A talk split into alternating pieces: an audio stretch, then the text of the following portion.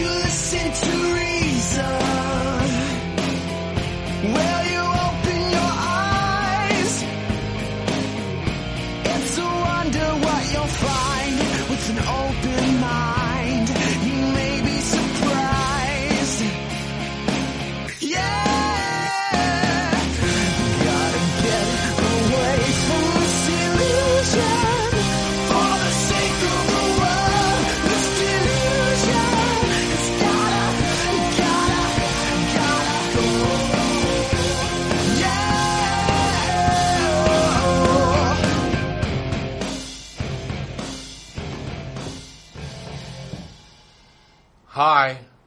I'm back. It's been like a month and more than a We month. missed you. Uh, welcome to the Atheist Experience. We're live. I'm Matt Dillahunty. Joining me this week, Don Baker. Hey, good How to the hell here. are you? Just fine. Great. I haven't seen you in ages. Yeah. Yeah, I've been uh, crazy busy. I did uh, an event in Fargo one week, Apostacon in Omaha the next week, then Nacogdoches the week after that. Missed the back cruise for the first time ever, but couldn't couldn't be helped. Tisk, tisk. And then I went to California and did an entire week hitting Reno, Sacramento, San Jose, Mountain View, Berkeley, and San Francisco before coming home and spending the next week in bed sick. The life of a celebrity. I, it's just it's it's so wonderful. I knew it was kind of this joke, you know. People were like, "Oh, you know, God's the reason you're sick. He's punishing you." and I keep saying, it, No, no, "He's no. got terrible aim and timing then, because I got everything done. I didn't get sick until after all of these events, Mm. when I began my my month of no events. ah, okay. So, and now I'm all better, or mostly all better. okay, welcome back. How have you been? Just fine. Just fine. I uh, wanted to m- uh, mention that we, uh, the ACA has published a voter's guide Right. for some of the major races in, in Texas. And what we did is we sent out questionnaires to all of the candidates, and uh, we have 11 questions, and tho- those questions are on our website and such. And the answers that came back, which was uh, 88, 88 out of 453 candidates that we sent it to, 73, 473. 473. Okay. Quite a number. Um, anyway, so you can use that uh, whether you're an atheist or a non-atheist or whatever to to uh, to get some more information about the candidates that are running and and cast a more informed vote. And that was the goal of the of the whole thing. So uh, and that's available on our website now. And we've done that for years now. Yeah. So this is the third good. time we've done it. We we skipped we skipped one election cycle, but. And uh, maybe we'll continue doing that. So we got a good a good response rate, and uh, um, you know we get we get some crazy answers sometimes, and that makes it fun and interesting.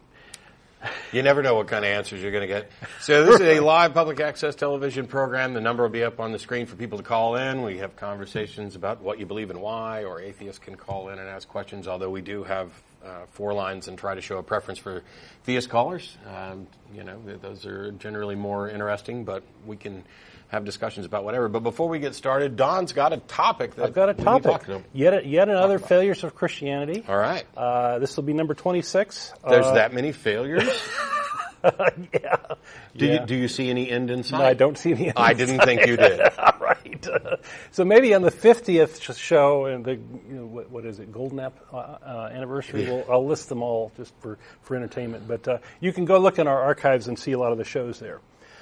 So today uh, the show is on lame rationalizations, and much of apologetics, or much of the interaction that uh, atheists have with Christian apologetics, is is script based in the sense that um, apologists are generally prepared for common and obvious questions uh, based on their assertions, and um, over time their script gets extended and expanded to to cover various things. And, and, and a perfect example of this is is the problem of evil which was posed by Epicurus uh, in 300 BC, roughly, quite a long time ago. And, and essentially, it boils down to why would an om- omnipotent, omniscient, omnibenevolent God allow evil?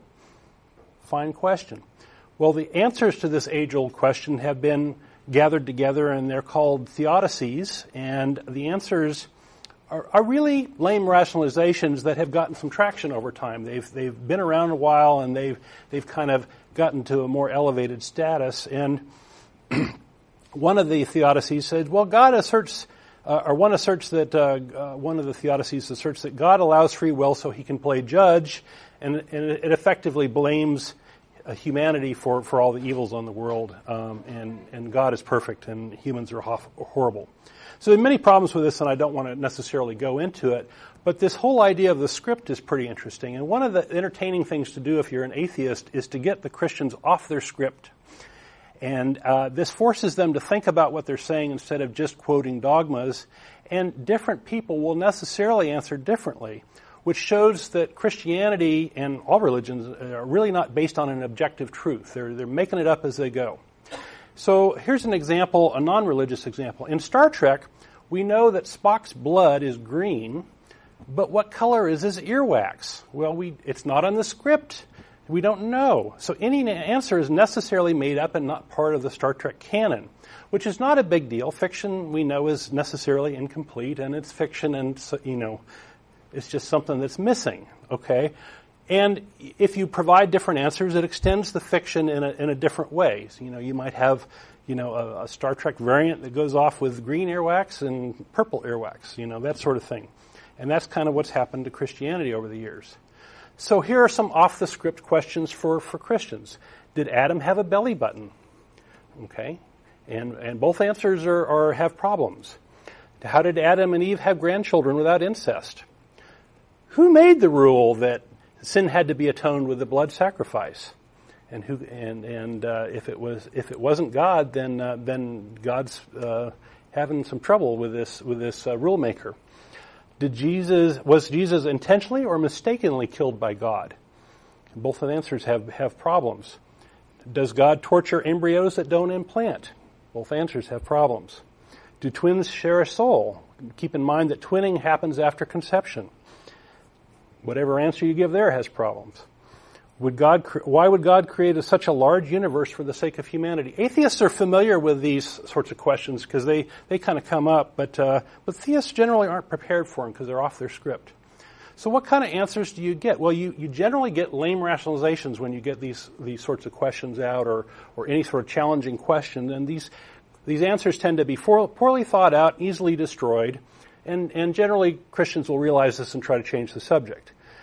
And lame rationalizations can be categorized into three categories. I am going to mention three categories today. One is assertions, assert a claim about God, a platitude, or intellectual bankruptcy. Well, one type of answer is to uh, assert a claim about God. Well, back to the problem of evil, uh, Gottfried Wilhelm von Leibniz who, who was one of the big intellects of that time, asserted that ours was an optimal universe among all the possible worlds, and, and that was his lame rationalization. So he asserted that ours was, you know, this, this, is, this is really the best that can possibly be done. So that was him asserting a claim about, you know, what God could do. And Voltaire answered uh, with uh, another leading intellect of that time, uh, answered with, with the novella Candide, which was a parody of that claim. And in that book, in that novella, Pangloss, who takes Leibniz's position, rationalizes that syphilis, a new world disease he had contracted, was, necess- was a necessary trade for the old world getting chocolate and cochineal, uh, from which carmine dye, dye comes from the new world. So so it's it's a, it's a sad parody that oh we we got syphilis but uh, but it was okay because we got chocolate and this other thing uh, that was you know which which made it okay and, and that was the best possible world and of course this is this is just absurd and, and, and silly and and so Voltaire was using mockery as a, an effective counterbalance to this lame rationalization that Leibniz came up with. And that's a good way to do it. Today we have a more modern way of doing it, which is Hitchens' razor, Christopher Hitchens. What can be asserted without evidence can be mis- dismissed without evidence. And there's no reason to apologize for that. Just say, you know, I don't, you know, since you don't have any evidence for this claim, I'm going to ignore it. Platitudes are another thing that, that you often hear from Christians when, when their beliefs are challenged or when they get cornered. And I have a long list of them. Um, and most of them are really just like fingers on a, a chalkboard for atheists. Uh, God helps those that help themselves is, is, is one you might hear. And, um, and, and, and, from an atheist perspective, you do it yourself, but God will gladly, gladly steal the credit for it. You hear that God will provide, well, how about you provide now and let your God reimburse you later? You know, let's let's let's let's you know make the accounting work out properly for everybody. God will never give you more than you can handle. Um, or if if God does give them more than they can handle, He's in a better place now. it's a test. It's a test, right? There, yeah, that's another one. Yeah, God's testing you. Whatever God doesn't kill you with makes you stronger. Right, right. Let go and let God. Jesus died for your sins. Everything happens for a reason. God works in mysterious ways. That's my personal favorite, which is basically a, a complete cop out. Uh, I can't make sense of your crazy religious claims either.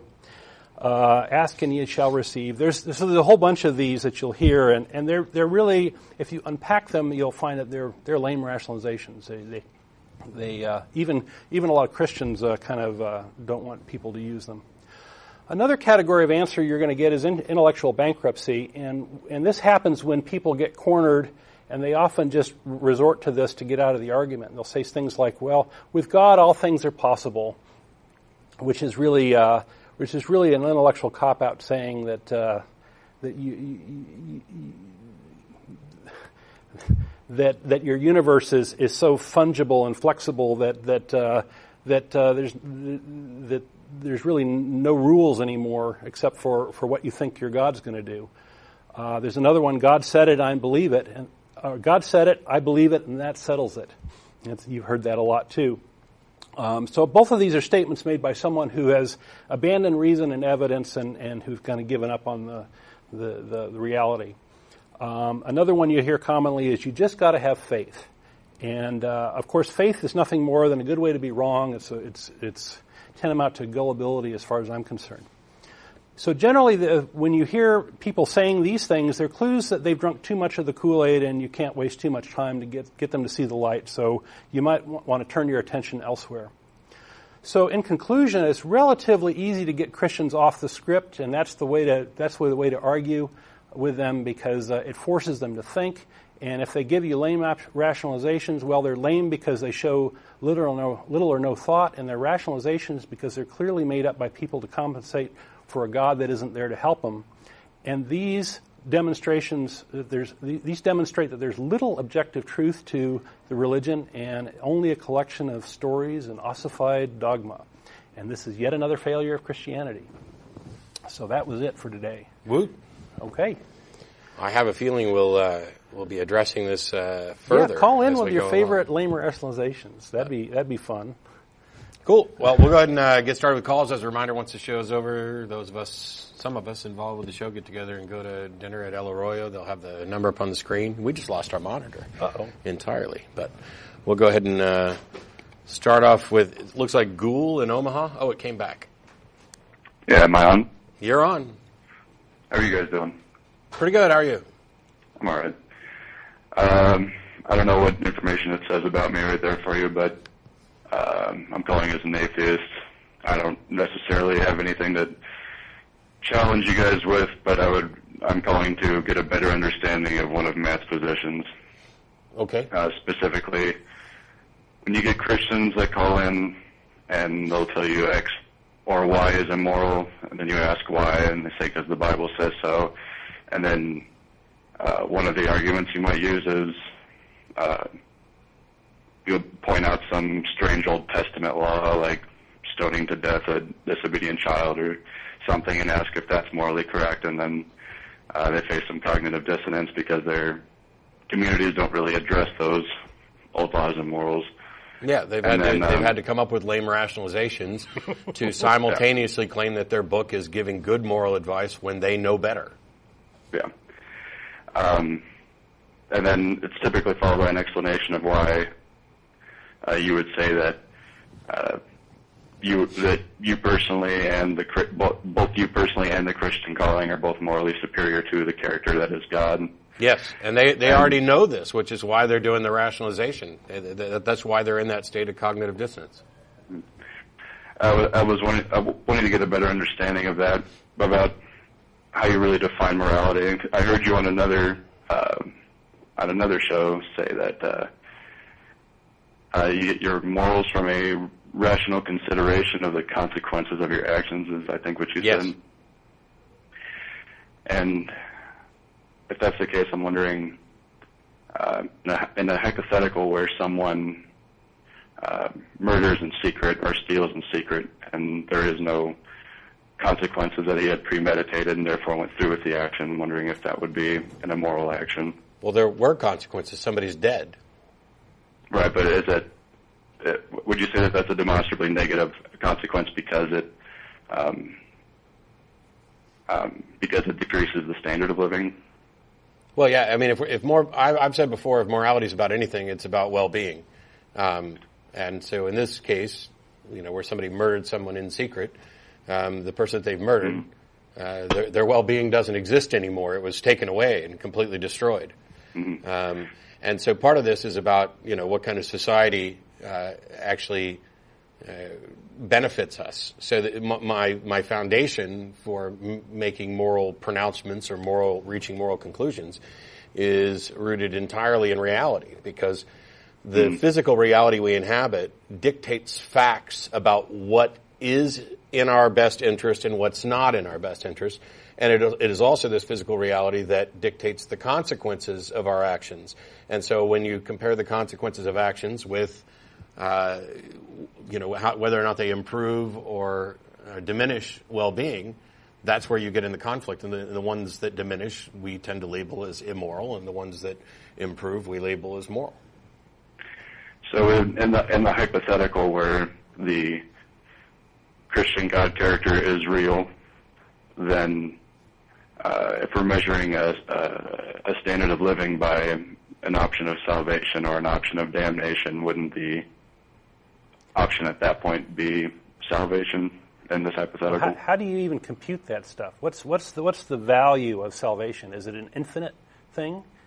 Yeah. Uh, I mean, I, I, I don't. Uh, I mean, first of all- I guess that's it's the First of all, decision theory breaks down when you start plugging in infinites. But um, to me, this idea that uh, th- this sounds very much like an ends justify the means thing. Uh, it, it's quite often, you know, this idea that, well, you can't judge God because He knows better than us. Um, and he knows that this is actually in our best interest long term when it comes to salvation or damnation. Prove it. Um, and yeah, then the response is prove it. Because first of all, if God made us and He made us incapable of understanding His motivations, uh, then that's God's problem, not ours. And second of all, if He did make us and we are capable of understanding them, then clearly we're in conflict because the biblical representation of God encourages all sorts of immoral actions, including, you know, stoning kids and um, forcing women to marry the, the rapist and slavery.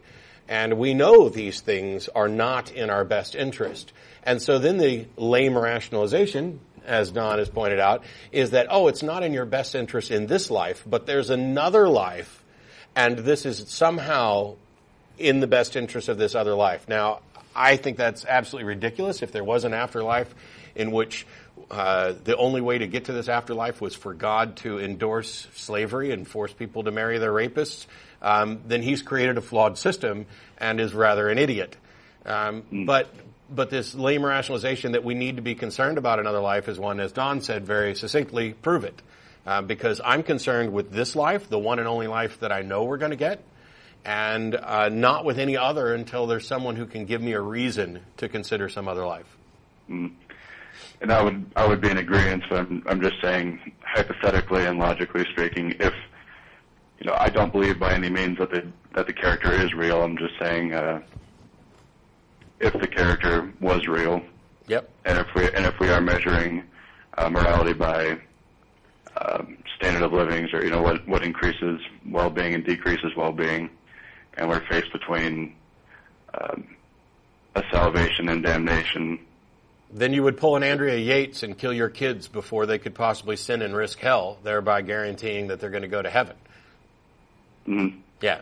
That's yet another example of why these doctrines are immoral, because until somebody demonstrates that they're true, they can, those sorts of actions could not possibly be considered moral. And even if someone demonstrates that the afterlife stuff is true, which I think is one of the most dead concepts within Christianity and any other religion based on what we know about the brain versus the claims about the soul. But even if it were true, that still doesn't mean that it's moral to do this. Um, you'd have to, you, you would have to then begin making moral assessments based on an entirely new foundation. Um, and so until somebody demonstrates that there's a reason to do that, I don't see why we should. Right. All right. Well, I think that answer will suffice. Cool. Thanks for calling. Thanks for having me. Sure. All right. We've got, uh, oh, I lost my cursor there. There we go. Uh, Peter in New York, thanks for waiting. Thank you.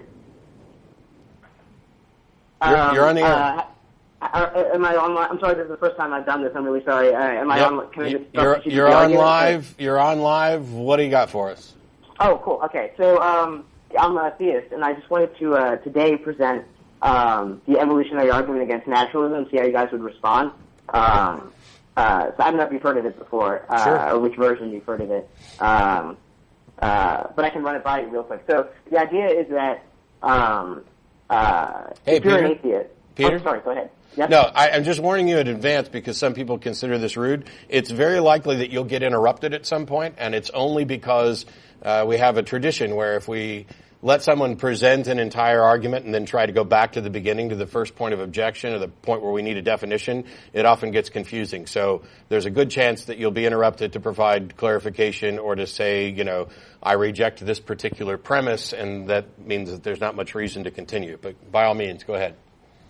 Oh, yeah, it makes total sense. Uh, I was sort of a philosopher in undergrad, so I totally understand the need for definitions, and um, so yeah, yeah, it sounds good. Um, so to start off with the argument, so the argument is, I'll just give an overview of what it is, and I can present it rather quickly, but here's just a quick overview of what it seeks to show. What it seeks to show is that if you're an atheist, and if you consider the conjunction of evolution and naturalism, uh, naturalism being defined as um, a, a belief system in which uh, all there is is matter, the physical world, or even a, a more rigorous way might be to say things that have uh, measurable properties um, that are measurable in terms of being public information that uh, would be amenable to some instrument measuring their value. Um, so that's would be public properties there's even all, all the properties that exist. It seems that all those things that exist are, are those, and then, then you're a naturalist. Um, and I think most athe- most, athe- most atheists are naturalists. Um, so I'm kind of grouping the two together in the sense. I know you could. So in theory, let me just quickly So, say right from the outset. so for clarity, for, for clarity, um, there's two different connotations of naturalism. There's philosophical naturalism, which is the philosophical belief that the natural world is all there is. And then there's methodological naturalism, which is what science relies on, which recognizes that science is blocked from investigating or confirming non-natural causes. And it's not an assertion that the natural is all that exists. It's a recognition that the natural is all we can investigate. And so, while I can't speak for most atheists, um, I, I am probably a naturalist under both categories, but I'm not in any way asserting that the supernatural doesn't exist. My position is that the supernatural hasn't been demonstrated to exist, and that it may be the case that we can never confirm the existence of the supernatural, which is why science and myself and others tend to vie for methodological naturalism. Yeah, I mean, yeah, as far as science is concerned, I think you need to have methodological naturalism. Uh, with respect to the question of um, sort of the philosophical naturalism, it's sort of um, uh, uh, a naturalist uh, sort of realism about the uh, external world. Sure. Um, I think most uh, atheists do fall in the category of um, of being ass- asserting the position that um, that at least here's what I, here's how I'd phrase it that uh, is, is sort of a way of uh, what we know is uh, inference to the best explanation. That right now, given all the knowledge we have, the best explanation of what we see around us is that there is nothing beyond the natural world, and induction would tell us that the things that we find surprising and that don't jive with the rest of what we know about the natural world will be explained at some point. Is that Well, fair? no, not necessarily, because first of all, there's no there's no position that necess- necessarily says that this will be explained at some point. It's just you know there, nobody's claiming oh we're eventually going to have an explanation for everything and it's all going to be natural. That's that's not the case. So it. I mean, most of the most of the scientists, most of the philosophers, and most atheists I talk to recognize that there may, in fact, be many things um, that we're never going to have an explanation for, or at least not a satisfactory explanation. Uh, in part because the barrier of time travel into the past at a minimum, um, and because the universe is constantly changing. But alongside of this, I think it's a mistake to say most atheists are X because atheism tells you nothing except that they don't believe in a God. There are plenty of atheists, to my in- increasing disappointment who buy into all sorts of supernatural, woo, magical thinking crap. So it's not it's not that just this idea that atheists are naturalists. It, atheists are people who don't believe that a God exists, and I, I think it's a little bit of a mistake to conflate the two. There's a big overlap, but There- there enough. is- there's Um, probably I, a I pretty big you're- I see what overlap. you're saying. Um, I, I would just say uh, rather quickly. I'll say two things. One is that um, uh, I think most atheists would fall into that category. But uh, well, it's not even hard. I, mean, I don't have data on that. I don't know if you have data on that. I haven't taken a survey. No, so, let's I- I let's don't let's not do point, yeah let's not do the thing of I think most blah blah blah. Right, just exactly. make make the I'm case. not in the, sorry, go ahead. Just just make the case, and we'll we'll yeah, address tell, it. tell us what this has to do with evolution. Right. Yeah. So I was just going to say, um, given that point that you just made, I'm going to I'm going to rephrase the argument so that it doesn't need that. Now I'm going to rephrase the argument so that um, all you have to believe is that there was no intelligent process guiding evolution. Uh, take the conjunction of atheism. Uh, and you don't even really need atheism. I Just believe that there was no intelligent process guiding evolution, and that's all I need. So, so, uh, I- So- most atheists so once- fall into that one- category, one- category, right? I would say that most atheists are probably in the position, uh, or most people who accept evolution are almost certainly in the position where they do not believe that there was an intelligent process guiding it. Uh, I don't know how many of them would assert that there was no intelligent. And there's a difference between not accepting something and uh, accepting the contrary. Right, exactly. You could be uh, in a position of um, uh, suspending, what we call suspending judgment, right? There's three dispositions you can have towards a given proposition. Um, so, uh, but I think most, rather the majority of atheists would affirm that. In fact, I think it's kind of built into the definition of atheist that you believe it's And, and I and I think that's wrong too because there's two positions against a specific proposition.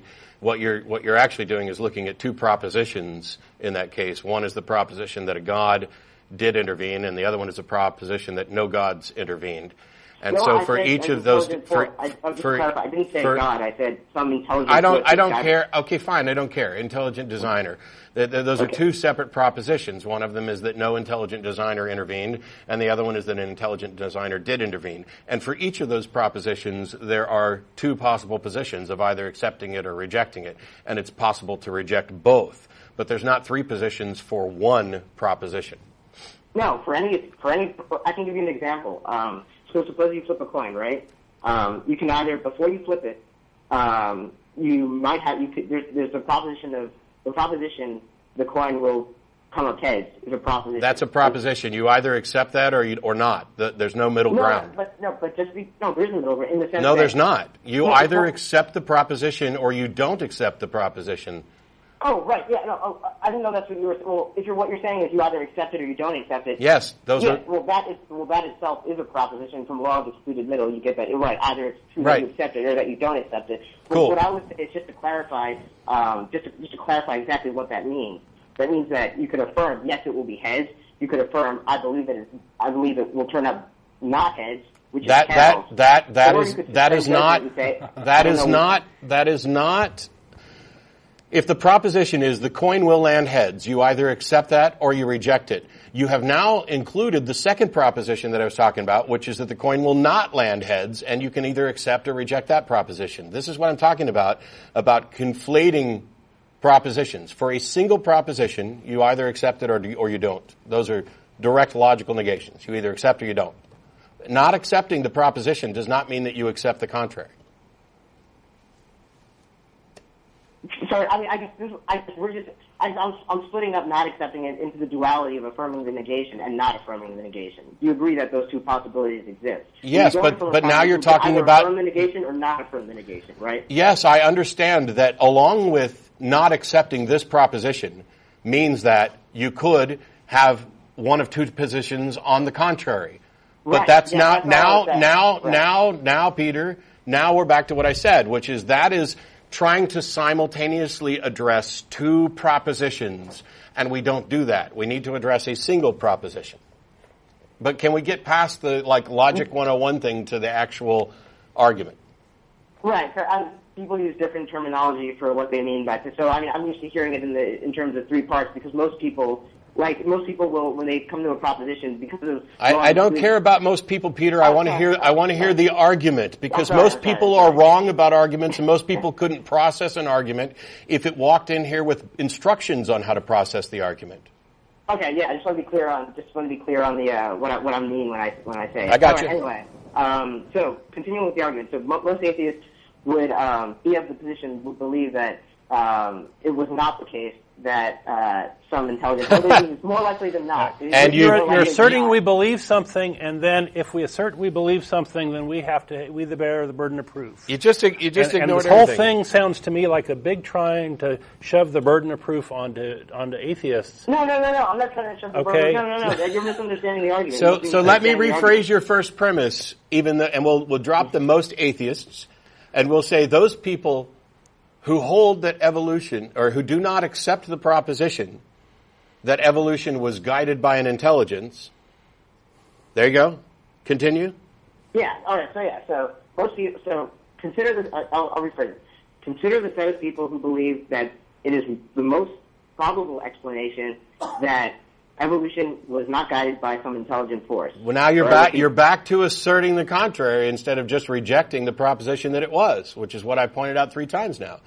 Can it, it- let's just take that initial premise and rephrase it so that if one does not believe evolution was guided by an intelligent designer, then what?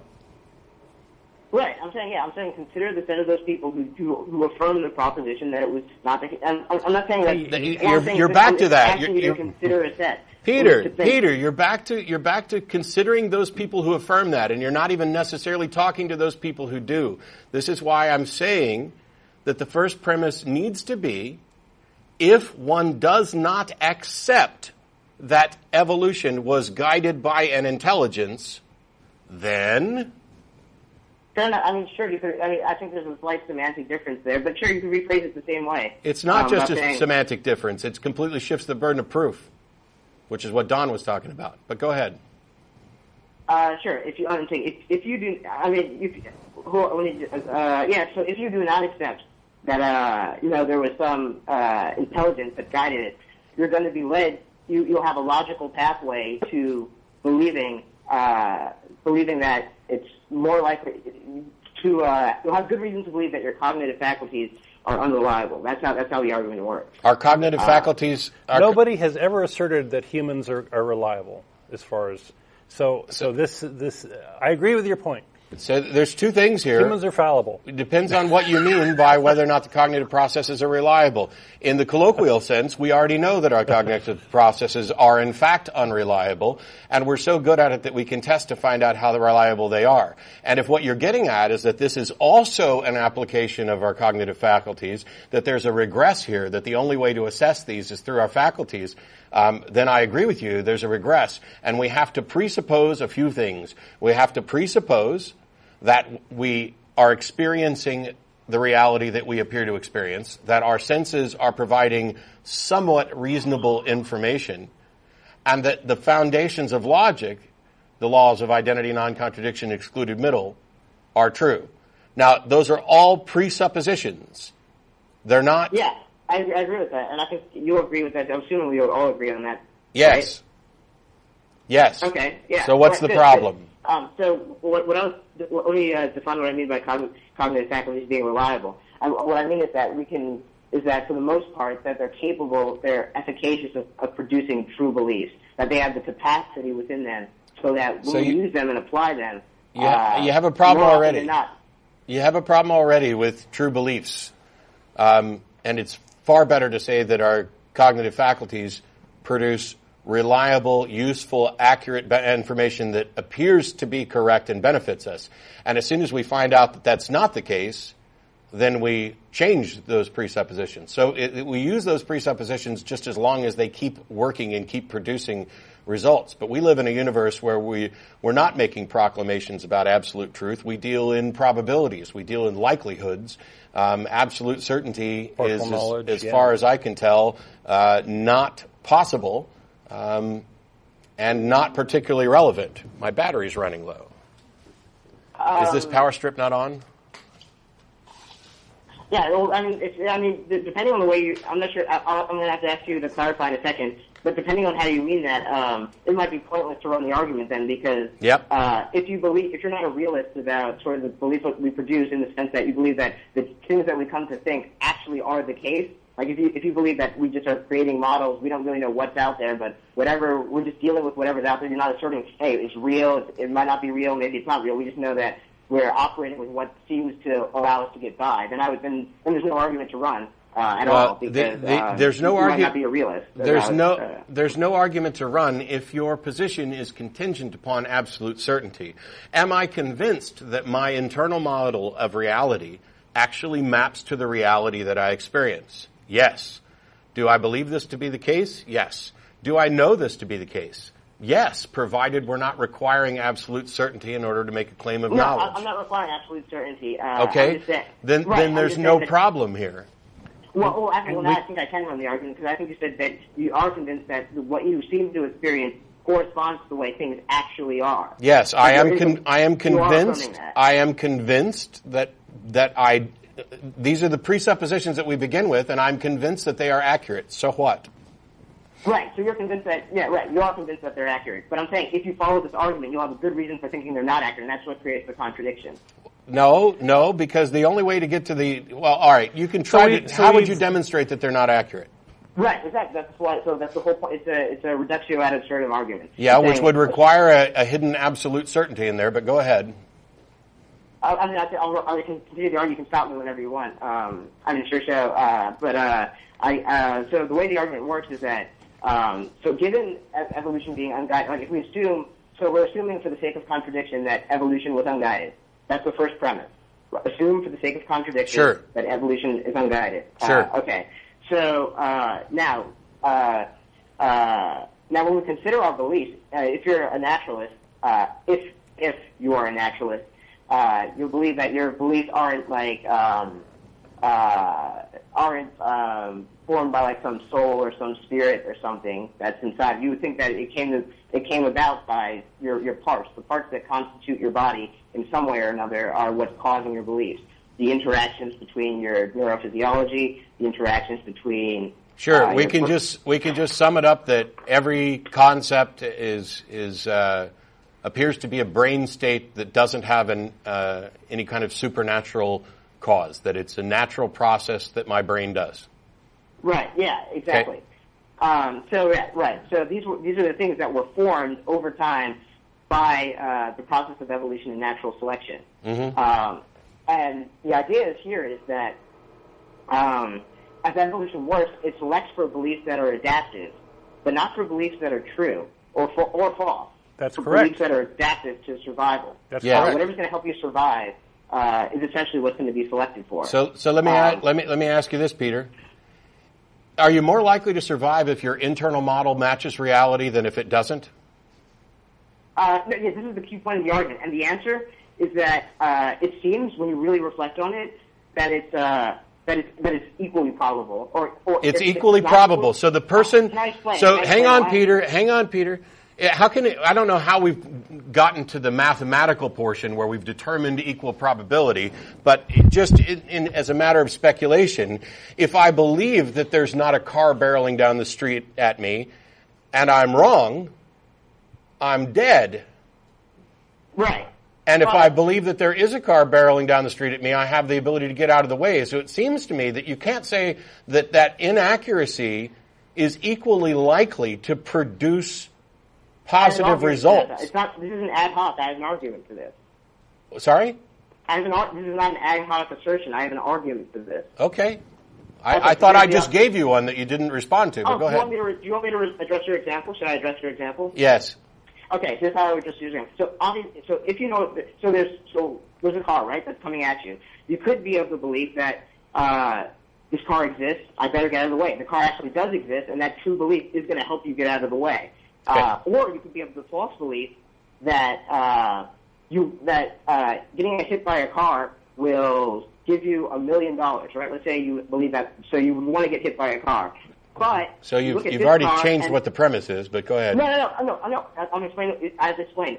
So, you, so you believe that if you get hit by a car, you'll get a million dollars. But if you get hit by an even faster car, you'll get hit by uh, you'll get you'll get even more money. So when you see this car, you think, oh, I could probably get hit by a faster car. And say you have a belief that the faster you get away from a car, the more money you'll get. So now you run away faster and you're more adept to survive than the person who believes there's an actual real car coming at him. Yeah, but Because see, believe- you've completely you've completely changed my premise. This is this is the post hoc rationalizations that are in here. My my thing is not that not that it's not possible for people to have false beliefs that are beneficial. I'm talking about I'm walking out into the street. Two people are, are, are getting ready to cross the street from opposite sides of the street. One of them believes a car is coming down the street at a high rate of speed, and the other one does not believe that a car is coming down the street. They don't see the car. Their map of, their internal map of reality does not include the car. Which of those is more likely to wind up dead? Uh, it, you, I mean, you can't, but you're leaving. This is, can I can I just address the problem in the example? Um, I mean, it's almost The- like a. Yeah, so wait, you're going to you're going to say there's a like problem. You're going to say there's a problem with my example, which addresses a discrete proposition that a car is coming, and instead you're going to offer me examples that go back to what we were talking about before, where instead of addressing a single premise, you're addressing multiples. I know, but the problem here is just that the conjunction of your cognitive faculties includes more than a single premise. So when you're acting, you're, here, in your example, you're, only, you're, you're kind of assuming that there's only one premise that I'm considering when I'm considering a whole space of premises. And my, my point is that when you consider the premises that are going to be beneficial or not beneficial in terms of your ability to survive, that there's a countably infinite set of Peter, maybe even a, no, Peter, yeah, a countably infinite I've set already- of Peter. How many ways are there to be wrong, too, by the way? Peter, I've already acknowledged that one could have virtually infinitely many delusions which don't res- which don't result in one actually ending up dead. Right. But one could also have infinitely many delusions that also, as Don was pointing out, do not result in you dying. So let's, all I'm talking about is whether or not the internal map of reality matches reality. And you're talking about a variety of different alternate views that might produce the same thing. Well, that's why I did the specific example that I did. Because the simple fact is, if the two of us are in this position, me and Don are standing side by side along the edge of a, of a, of a forest. And I am convinced that I see a tiger, and Don does not see the tiger, and I run away. Now, there's two possibilities. Either a tiger is there or there was no tiger there. If there was a tiger there, then I live with my correct belief, and Don will probably die with his incorrect belief. If there's not, Nathaniel if there's. If there's, he probably- if there's, if there's not a tiger there, then we will both live. That is a complete admission of your point that Don's correct belief and my false belief can both lead to you living. I'm talking about the discrete situations where your map of reality, if, if, if your map of reality was completely accurate, if in fact every belief in your head mapped to reality exactly, are you more likely to make correct decisions about reality than someone who has merely one thing wrong? Than someone who has merely one thing wrong. Well, Sure, sure. Hang I- on, I- I was- hang on, Peter. Hang on, because I want to. I want to make this simple. Let's say there are only one thousand facts about reality. That that's it. And Okay. I have all one thousand of them correct, and Don has nine hundred ninety nine of them correct, and Ben has five hundred of them correct. Sorry, buddy. and you have five of them correct. Do you think it's unreasonable that we could say that the five, the 500, the 999, and the 1,000 are also pretty much representations of how likely they are to make good decisions about reality? I say I would say that that answer would be contingent upon how those beliefs came about. No, no, no, no, no, no. why? Can I No, no. Peter, that's completely false. But can I You- explain why? That's true. it's- it's I have not- An argument for that. Please tell me why that's true, so I can once again tell you it's I'll, false. I'll explain why I think it's true. I, I, and I, I'm very curious to hear why you would think it's false. After Because explain why I think because the true. truth of a proposition is not in any way pa- impacted by how you arrived at it. Don No. could Don could flip a coin right now, and I could be convinced that Pixies told me it's heads, and I could be right. But the reason why I was right is completely irrelevant as to whether or not I'm actually right. Yes, no, yes, exactly. Yes, I agree. Well, on that I agree. Good. Um, um, then you just agreed reason- with my point. No, I didn't agree with your point, and this is why. Can I explain why I didn't agree with your point? The, Go the reason for it. the reason why I didn't agree with your point is because if you consider that we both came about, like assuming that we both came about by some means that made our beliefs beneficial to our survival, then I would believe that whatever set of false beliefs I have are also beneficial to my survival. And because for any set, for, you could consider some set of true propositions that help me survive, I can come up with another set of false propositions that not only help me survive, but help me survive better. And by taking away a true proposition from the set, I could be at a position where I'm less able to survive if all the other propositions in the set are true and I'm missing one. So that's why I thought your car example was faulty because we, you were listen to that what you're doing, same Peter. propositions and that I was missing one. In which case, you're right. Listen to what you're doing. if I'm missing one and I have a false one that's better, I'll be, I'll be more apt to survive. Listen, listen to what you're doing. You're basically saying that it, it doesn't matter whether you are correct or not about reality. That, that there is, in fact, no benefit to being correct about reality, and it may, in fact, be in your be- best interest to be wrong about reality. That is the position you are now advocating. Yes. Okay, goodbye. We're done. Um, that is that is patently absurd. I think it is. I think I think it is. I I think it a complete. I think it is a lie. I think it is. But I can do an argument. I think it is. You know what? It doesn't matter. I think it is completely dishonest on your part because you're not willing to, to, to consider the discrete examples. You're not even willing to acknowledge that the, the example of, of narrowing it down to a thousand facts about reality, you think the person with, that only has five of them right is likely to make better decisions about the reality. You want I, to. no, I did not say that. I did not You, say that. I said your entire confusion about how position, Peter, your entire position that you summarized afterwards is that it could be in your best interest to be more wrong.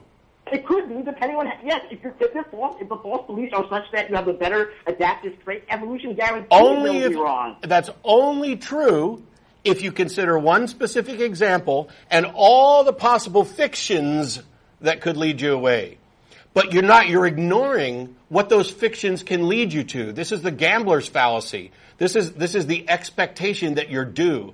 You, you are ignoring all the potential consequences of those false beliefs in order to assert for that specific situation that they lead to truth. And I'm talking about whose view of reality is more likely to consistently lead them to correct conclusions? The one whose internal map of reality accurately maps, or the one whose internal map does not react, does Uh, not can, I, can I just address that real quick? Can I just say, I doubt it, but go anybody ahead. Who has, a, has, a, has a perfect map of reality, right? What? Um, what? Just consider someone who has a perfect map of reality. Okay. Right? Um, now, that's going to influence their behaviors in certain ways.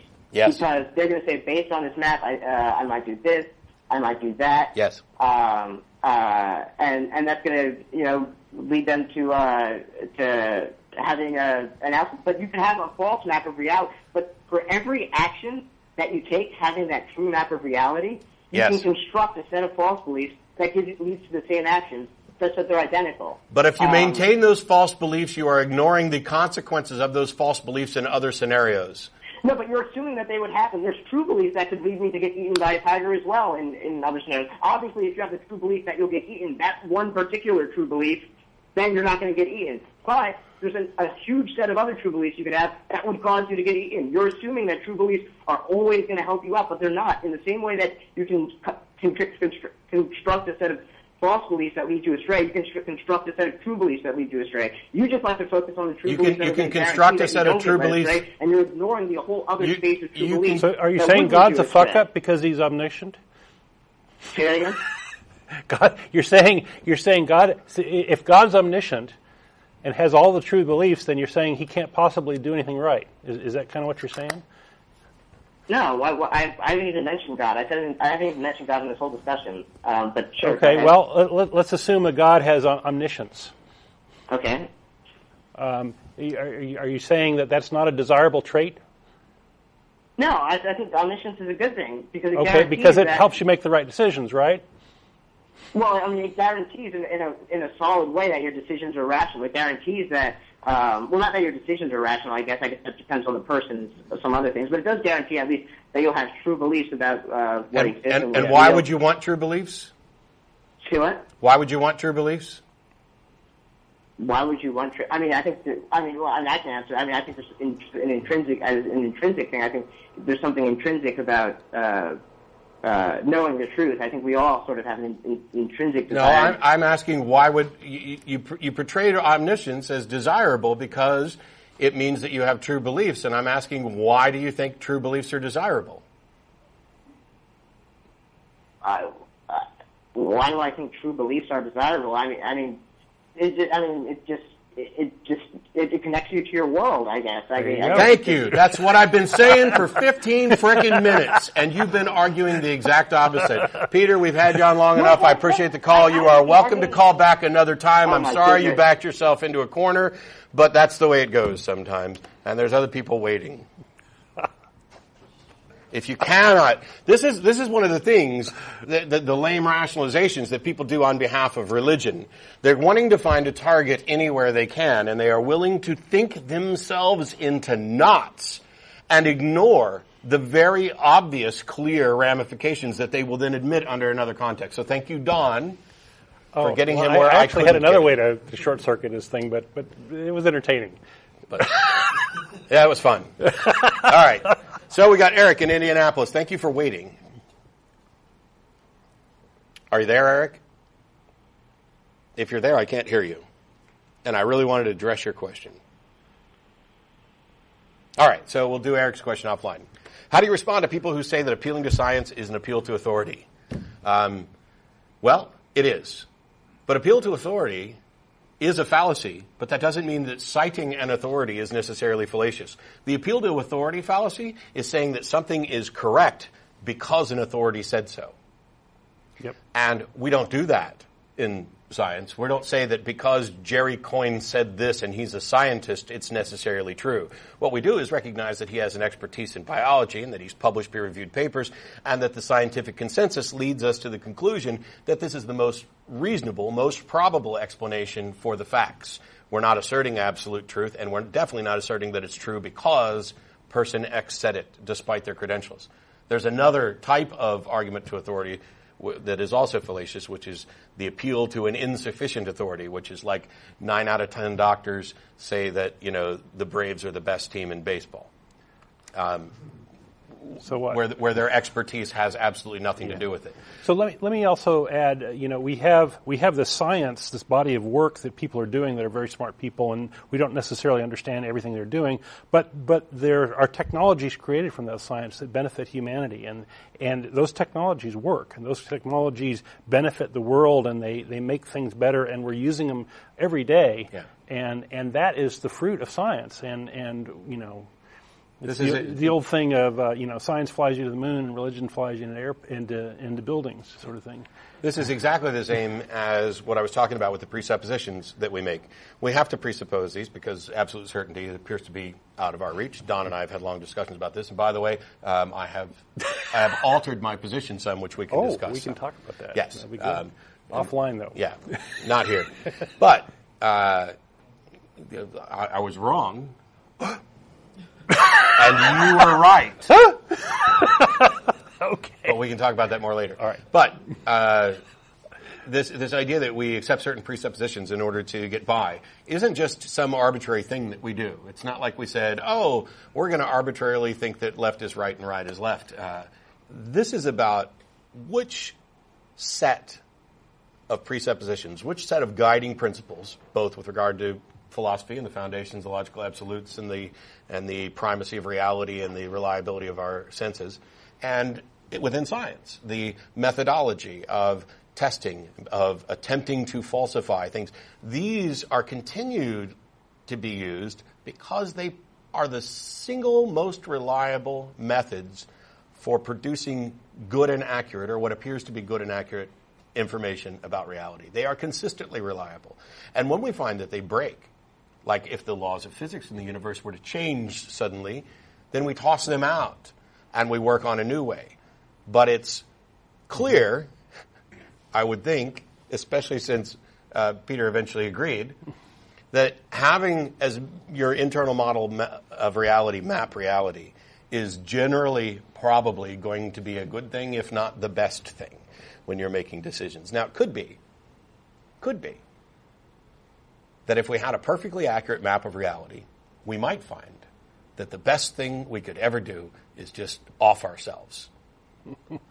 I don't think that's the case of reality, and I don't think that if we were ever to get close enough to a perfect map of reality that this is likely. But as I mentioned, we're living in a world where we deal with probabilities, where we're dealing with consequences of actions and how they affect us. All the calls today have been related, and they've all been related to lame rationalizations. Mm-hmm. They always are. Except maybe, ex, except maybe this one. We'll Except see. maybe this one. Okay. Hey, Bella and Tyler, how you doing?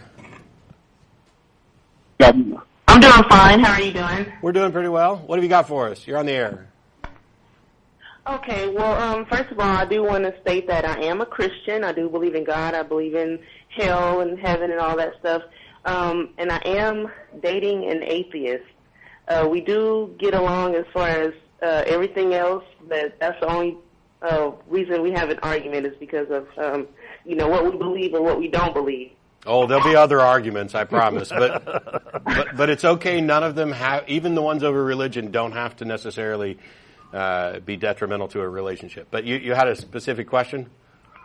Yes, um, I understand that some things aren't explained and not tangible. You can't touch them and things like that. But what about, um, you know, people who believe in God and their personal experience that they've had? Like, uh, I know a coworker where he was in a coma and in that coma he can actually he was actually floating above the room and he could see everything where they where people were sitting and things like that. So how do you really explain that if, if you know if you guys I know you guys don't believe in afterlife and, or God or anything like that. So first of all, let's say we had no explanation at all. Okay. What does that mean? Um, that is not explainable. Well, not that, not that it's not explainable. There may be an explanation. It just means we don't have one. And the people who are saying that this purported phenomenon has an explanation that can only be answered by a soul in an afterlife, how did they reach that conclusion? Uh, yeah, I'm not sure. I don't know. I don't. I don't either. But what we do know is, first of all, uh, there have been lots of tests done. I, I, read something about a study the other day with a bunch of doctors testing uh, near-death experiences, and they've come to the conclusion that there's something to this. And while I haven't seen their full study, um, I'm going to go ahead and make a prediction that their methodology is going to be found to be flawed. And there are a number of reasons that I'm comfortable making that prediction. Number one, we know the way memory works. And we know that false memories can be introduced. And we also know, I'm sorry that we are out of time. Holy crap. They Oh, no. They popped up the credits. Hang on, Bella, and we'll talk to you more after the show ends, uh, instead of just hanging up on you. So I'm going to put you on hold for just a moment. Uh, wow, thanks, uh, everybody. And Yeah, that's a crap, shame. we've run out of time. That's an time. interesting topic. We'll see you next week. Yep.